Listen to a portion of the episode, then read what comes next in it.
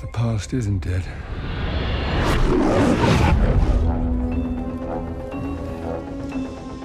James, fate draws us back together.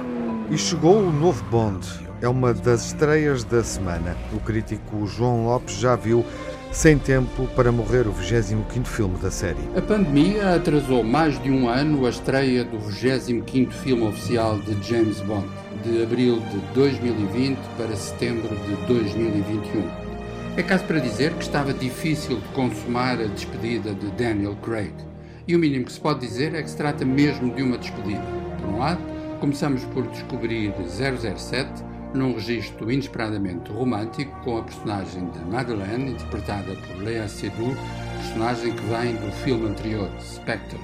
Por outro lado, os desafios que ele vai enfrentar desembocam nas possibilidades mais extremas, desde a perda do seu lugar na rede de espiões ao serviço de Sua Majestade Britânica até ao sacrifício extremo.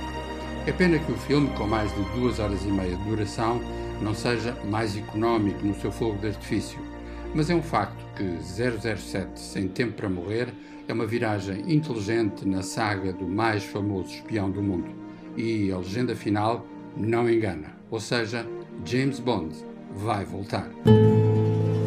E além da estreia do novo Bond, também estreia Coisas de Homens, um drama de Luca Belvaux sobre a Guerra da Argélia. Je pense à l'Algérie.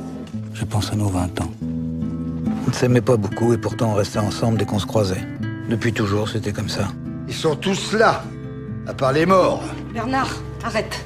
Oui, bien sûr, qui peut être là, le crouille Tais-toi Tais-toi Estamos perante mais um exemplo do lugar muito especial que o realizador Lucas Belvaux ocupa no cinema francês. Ou seja, um criador fiel às regras do drama clássico, conferindo especial importância ao trabalho dos atores, sem esquecer que Belvaux é ele próprio um ator.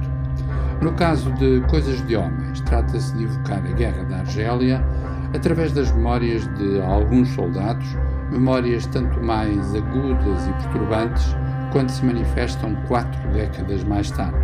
Com Gérard Depardieu no papel central, este é um filme de alguém que não desiste de revisitar a história coletiva através das experiências extremas das suas personagens. E esta semana também estreiam nos cinemas o drama mexicano Um Monstro de Mil Cabeças, France, de Bruno Dumont, e Imunes, um dos primeiros filmes norte-americanos rodados em plena pandemia.